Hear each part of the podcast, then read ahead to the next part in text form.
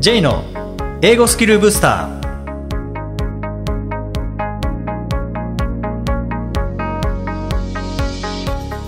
こんにちは J こと早川浩二ですこんにちは、アシスタントのあきです。この番組は旅行や仕事で英語を使えるようになりたい方、TOEIC などの資格試験の勉強をしている方、英語学習へのモチベーションを高めたい方にスキルアップのコツをお伝えしていく番組です。J さん、今回もよろしくお願いします。よろしくお願いします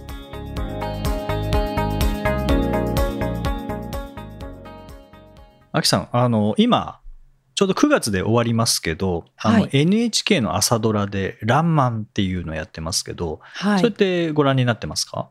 私、朝ドラ見てないんですよね。はいあどう、僕どうなんでしょう、うん今。僕も見てないんですけど はい。タイトルしか知らないんですけどはい。でこの「らんまん」のモデルになってる実際の植物学者の牧野富太郎っていう、まあ、高知県出身の植物学者がいるんですいたんですけど、はい。まあ、その人の話なんですよね。うん。ですね。今回はその牧野富太郎のお話で、まあ、実はこの牧野富太郎も英語を勉強していたということで、まあ、牧野富太郎がどうやって英語を勉強したのかなっていうのを、まあ、本読んだりとかいろいろ調べてなるほどなっていうのがあったのでちょっとそれをご紹介したいなと、あの思うんですけどままずその前に牧野富太郎って何者かというとですね、あの明治維新の頃の人なんですけどもでその頃初めて日本に入ってきたあの西洋の植物学をこれ独学で学んだんですよね。教わったとか独学で学んで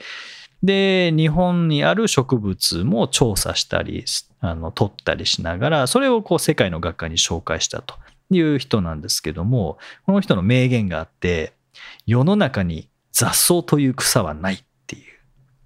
おー、なるほど。うんいうことでもういろいろこう探して新しいものを見つけて名前をつけて発表してみたいなことをやっていった結果、えー全部で1500種類以上の植物 名前をつけてもうそれまでは雑草っていうだだけだったんすごい。ですね。1500ってすごいすごいですよね。数ですねはい。で、全国巡ってこう収集した標本ですよね。えーこれが40万ぐらいっていうですね。すごい数ですね。はい。はいという人なんですけども、まあ、簡単に言うと、えーまあ、今今で言うとあの植物版のさかなクンをイメージしてもらえるといいかなと思うんですけど、あうんーなるほど。はい、でこの牧野富太郎はあの10歳で、まあ、寺子屋に通い始めてまず習字習い始めるんですね。うんはい、でその11歳になったらあのコーチの伊藤蘭林っていう人がいるんですけどもその伊藤蘭林がやっていた私塾で、えー漢学とか、まあ、計算算術とかっていうのを学んででその後この人がやってたまた別の場所で名交館っていうところがあるんですけどそこで学び始めたというところで。でそのあたりにだから10歳11歳ぐらいからあの英語塾にも入ってで英語を学び始めたというところなんですね。でそしてまあただ明治時代なので、まあ、そんなにこう英会話レッスンとかもまあまあもちろんないですし、まあ、そういった状況で学んでる中でただこの牧野富太郎結構言葉にはこう長けてたみたいで、まあ、漢語中国語ですよね、えーもうこう読めるようになってたとかあと英語を原書で最終的に読めるようになったので、そこでこう研究者としての人生にも役に立ったと。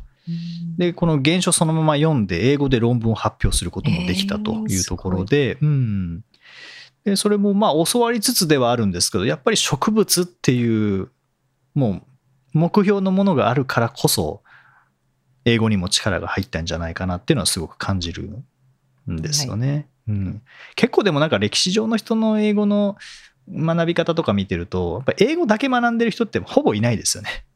何か目的がもう明確に、しかうんも強い思いがそこにあるっていうケースが多いですよね。そうですね。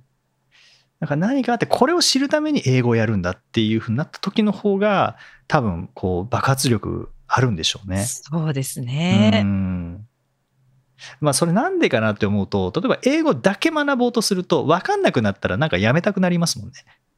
まあ目的がないと、そういうことになりますよね、きっと。うんで、なんかこのなんか受動体ね、よくわかんないなとかになったら、やっぱり、もうそれ以上どうしよう、どうすることもできないので、はい。なんかやっぱ俺には無理かなみたいに思ってしまうかもしれないですけど、うん例えば植物の本を読むんだ、この英語の本読むんだってなったら、わかんないっていうのは、やっぱり乗り越えたいですもんね。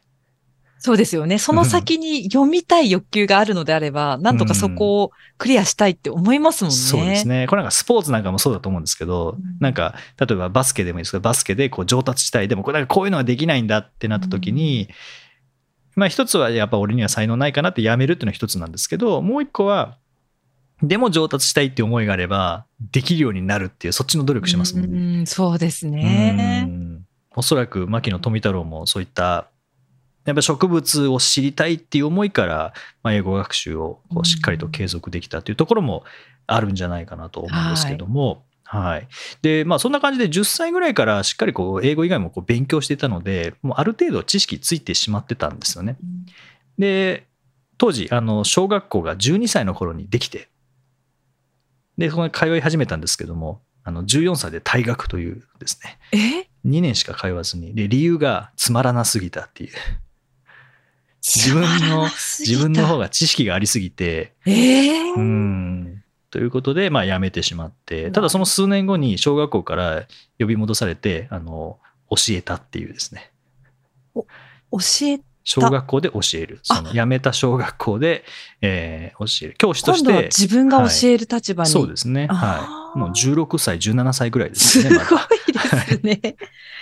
すごい。うんただ、まあ、教えてたんだと、やっぱり植物のことはできないから、やっぱやめますって言って、そこからこう独学であのあ植物を採集しながらですね、その時からもう植植物のこと大好きだった。もう最初から大好きみたいですね。へー何をそう、何がそうさせたんですかね。うんよくわかんないですけどね。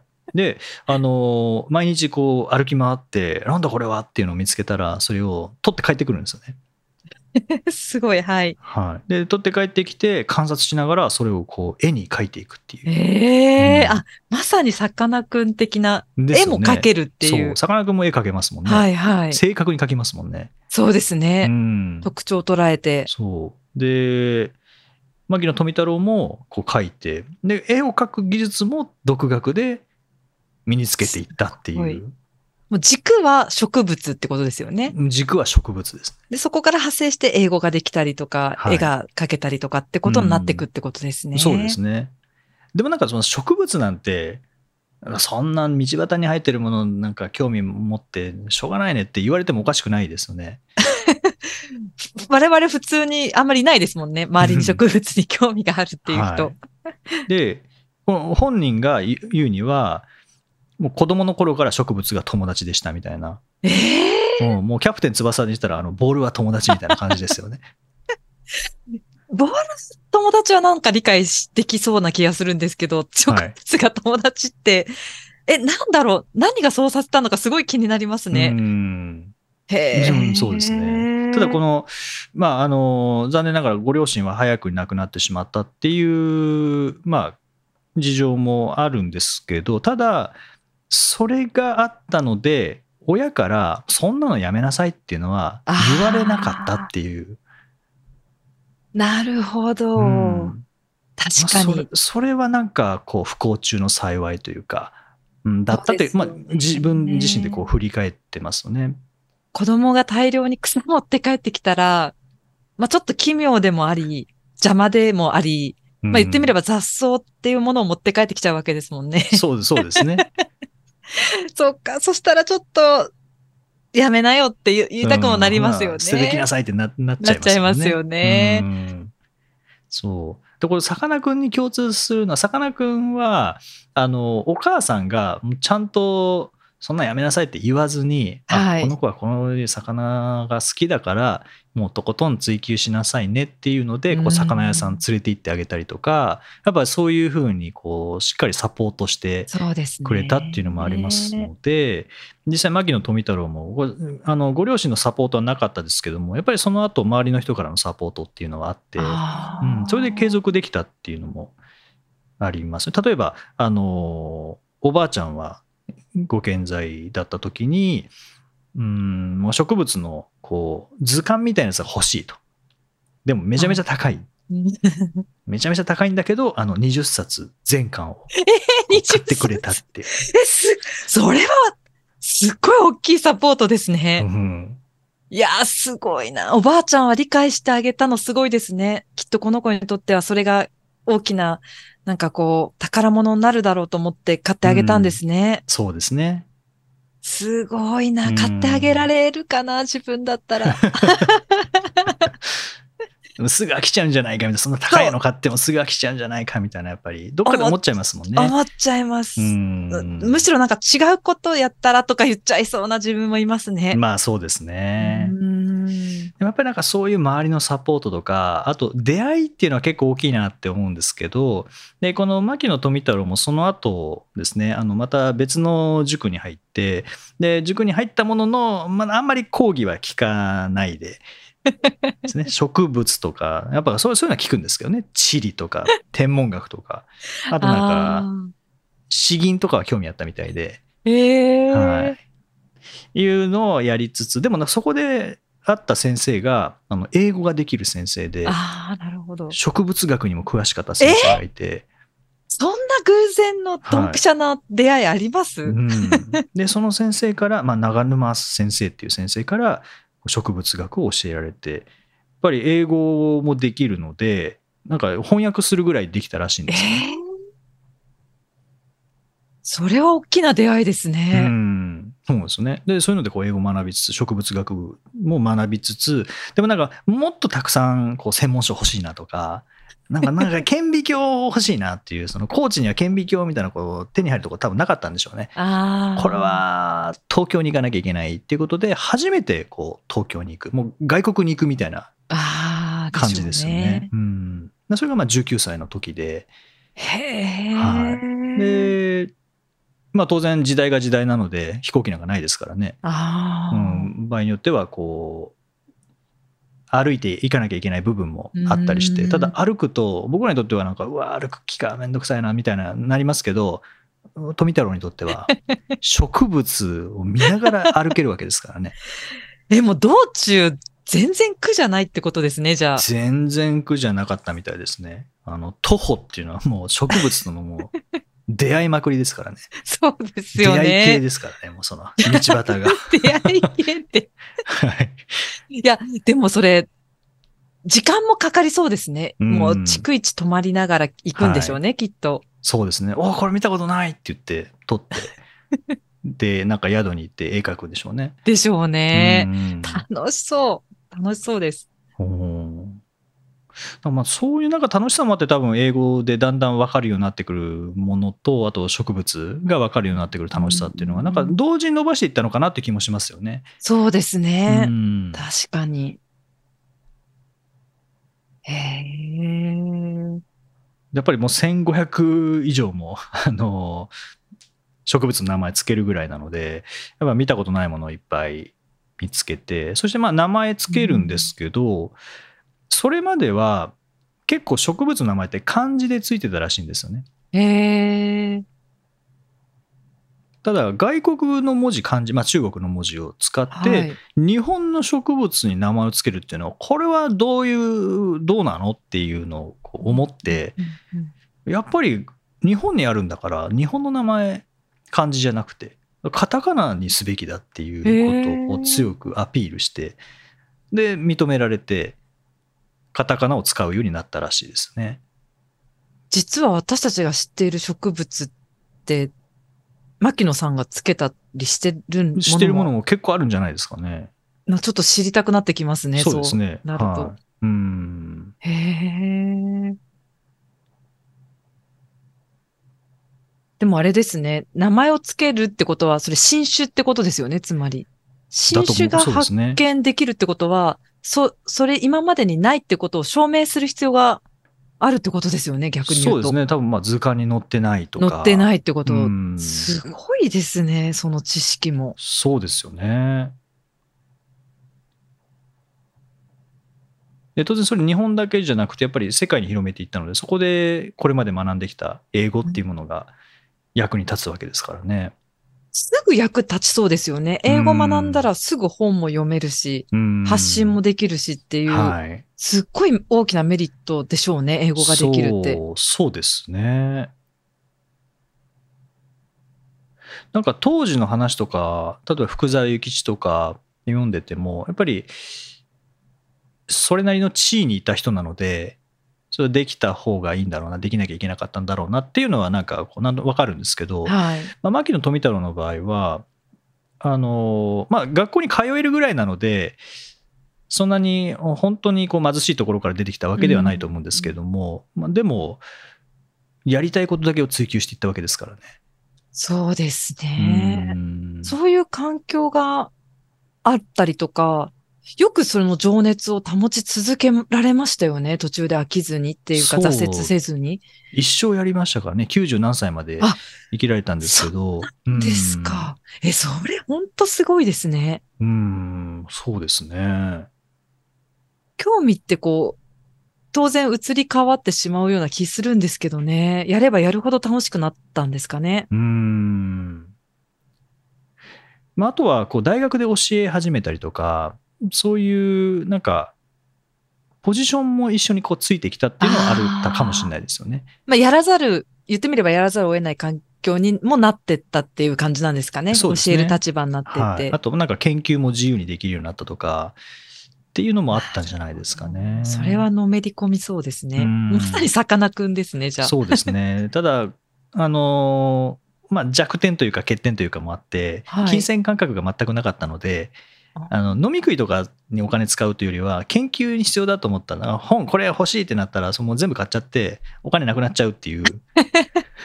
あ、でも、研究者っぽくないですかね。どうなんだろう。ね。はん。い、で、まあ、借金をすることになってみたいな。借金するんですね。そうですね、ああ、うん、で奥さんがこうそのお金のやりくりとかああ、うん。っていうのもまあ大変だったみたいな話も書いてありましたけども、うん、へえ。でもなんかこう読んでいくとやっぱりこう環境があるっていうのと人との出会いっていうのは大事だなっての思いますよね。後押しする感じは、やっぱりありますようね。ん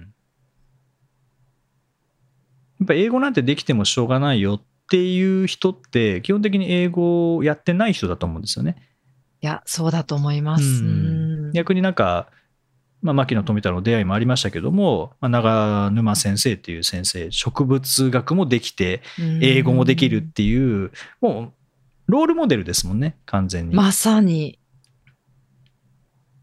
ということは、まあ、じゃあ自分もそれをできるようになりたいっていうふうに思ったのは、まあ、間違いないと思いますしでどうすればいいどうすれば英語もっとできるようになるかみたいな話も多分聞いたと思うんですよね。んそういう方から聞く話ってすごく逆、あの、み魅力的にも聞こえますしね。うんもっと植物好きになりますよね、きっと。うんですよね。そういう意味ではなんか今の時代であればこれまあ当時はたまたまだったかもしれないですけど、うん今の時代であればなんか自分が行きたい方向にいる人って結構 SNS とか検索すればすぐ出てくると思いますしそうですねうん連絡も、まあ、ちょっとした勇気は必要ですけど連絡も取りやすいと思うんですよね。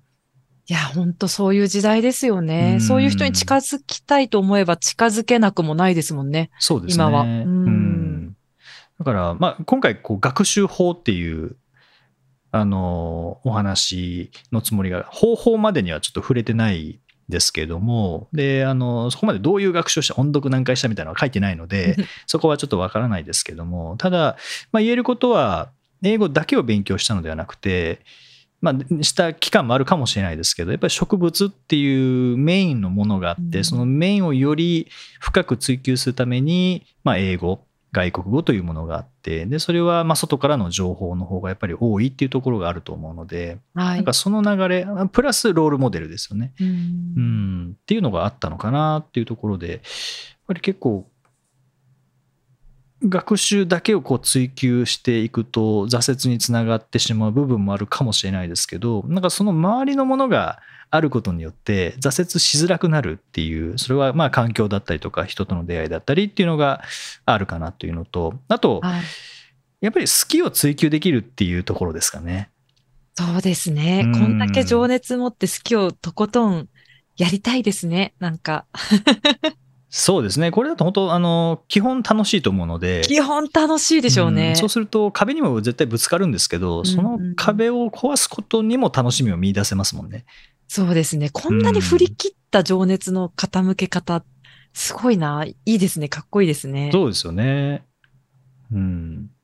なので、あの、まあ、お金使いすぎちゃうっていうような、あの、すごく人間らしい部分もありつつ、はい。もうとことん追求するという、あうんの、職人の部分もありつつっていうのは、すごい人間らしい人だなっていうのもはい。感じますけども、はい。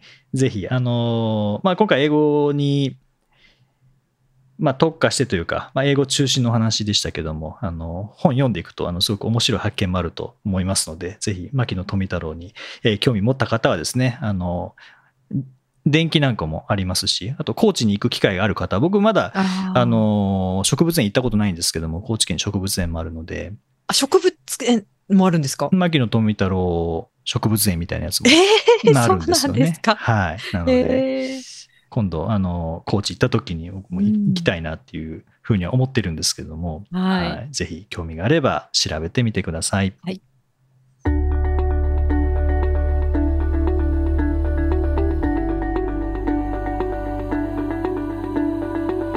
Useful expressions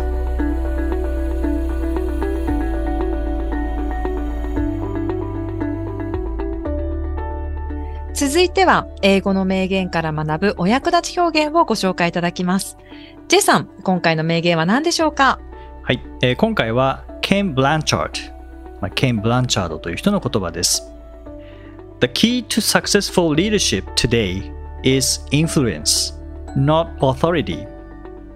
The key to successful leadership today is influence, not authority.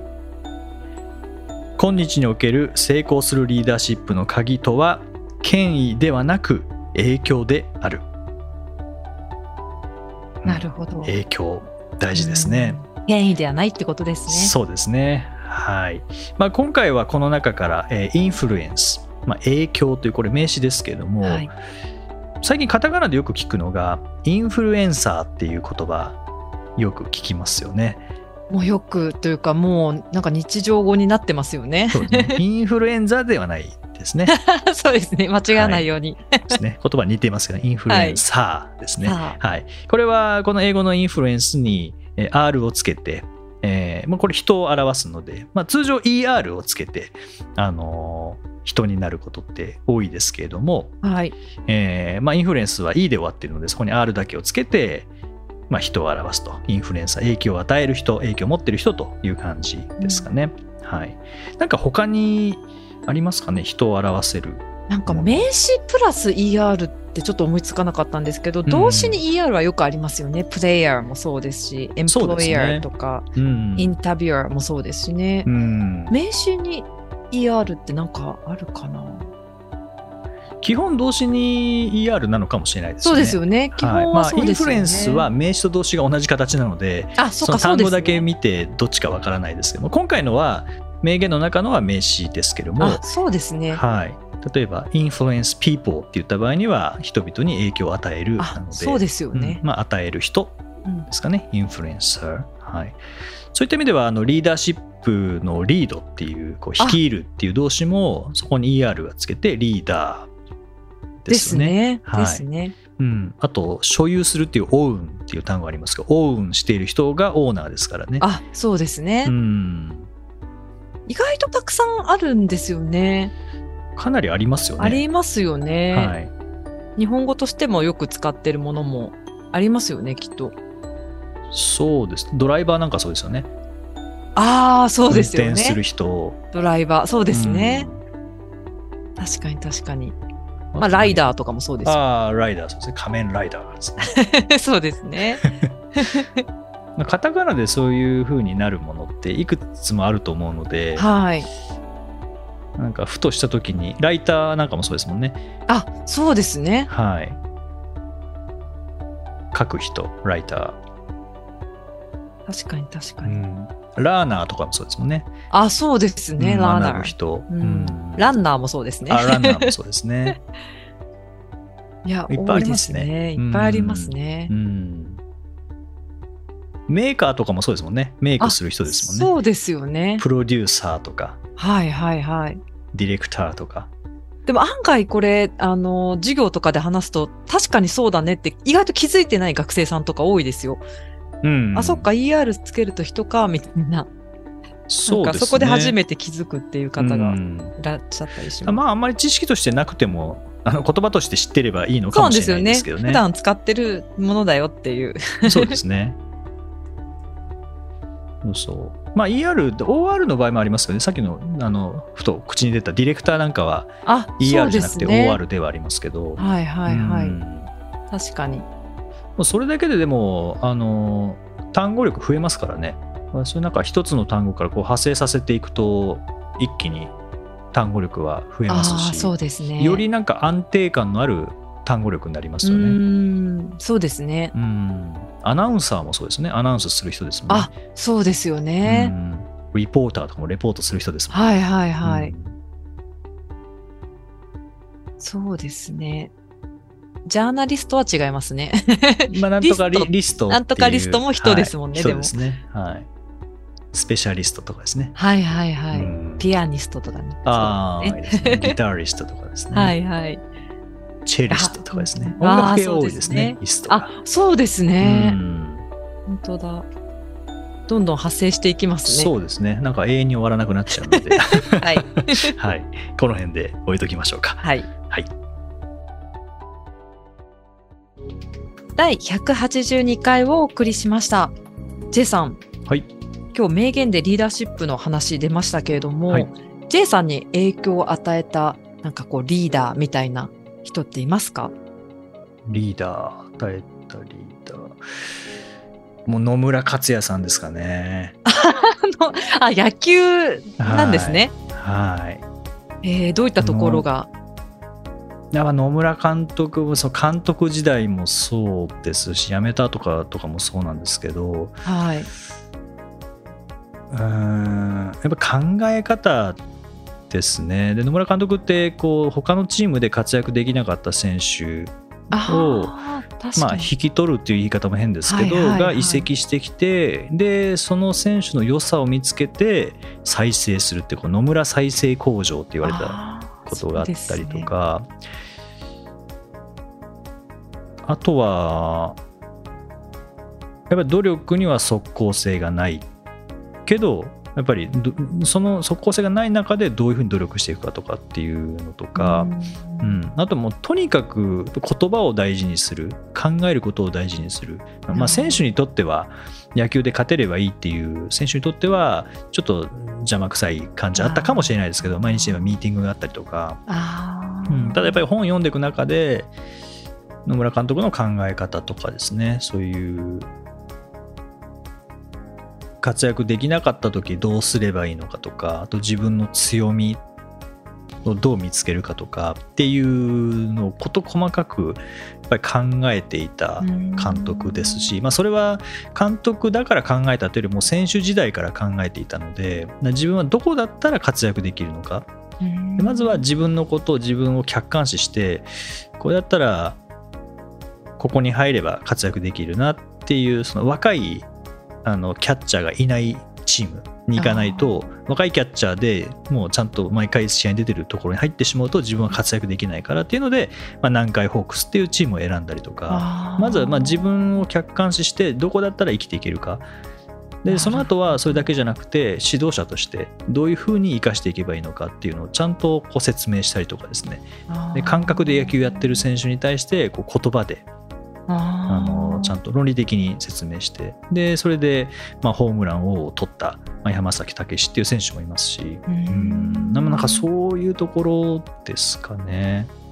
ちょっと長嶋監督とは相反するイメージ今持ちましたけど。でそうですね、まあ、もう思いっきり雑に言えば対局にいる方っていう対局に、ああ、そうなんですか感。じですかね。うん、かなり戦略立てて野球されてた方なんですね。そうですね。かなり頭で野球をしていた人です。ね。へえ。そういったところではやっぱりでも J さんも考え方とかって影響を受けてます僕はかかなり影響を受けてると思いますけどね、野村監督は。ああ、そうですか。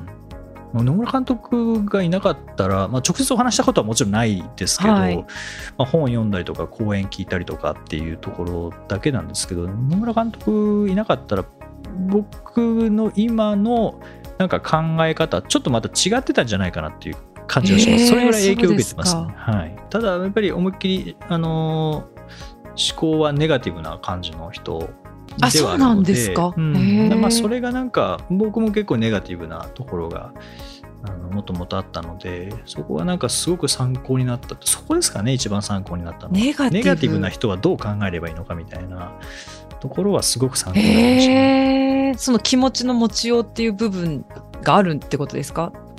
ネガティブに捉えがちなところをこういう考え方にするとポジティブになれるよっていうところうん、なんですか？ポジティブシンキングみたいなのではないですけどやっぱりこうちゃんと言葉を使ってもう。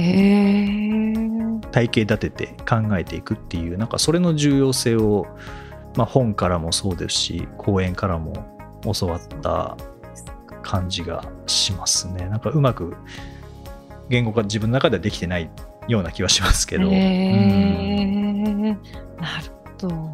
まさか野球の方面から お話上がるとは思いませんでしたけど。うん僕は結構なんかスポーツ系の方からの学びがかなり多いと思います、そうですか。はなるほど。うんへえ。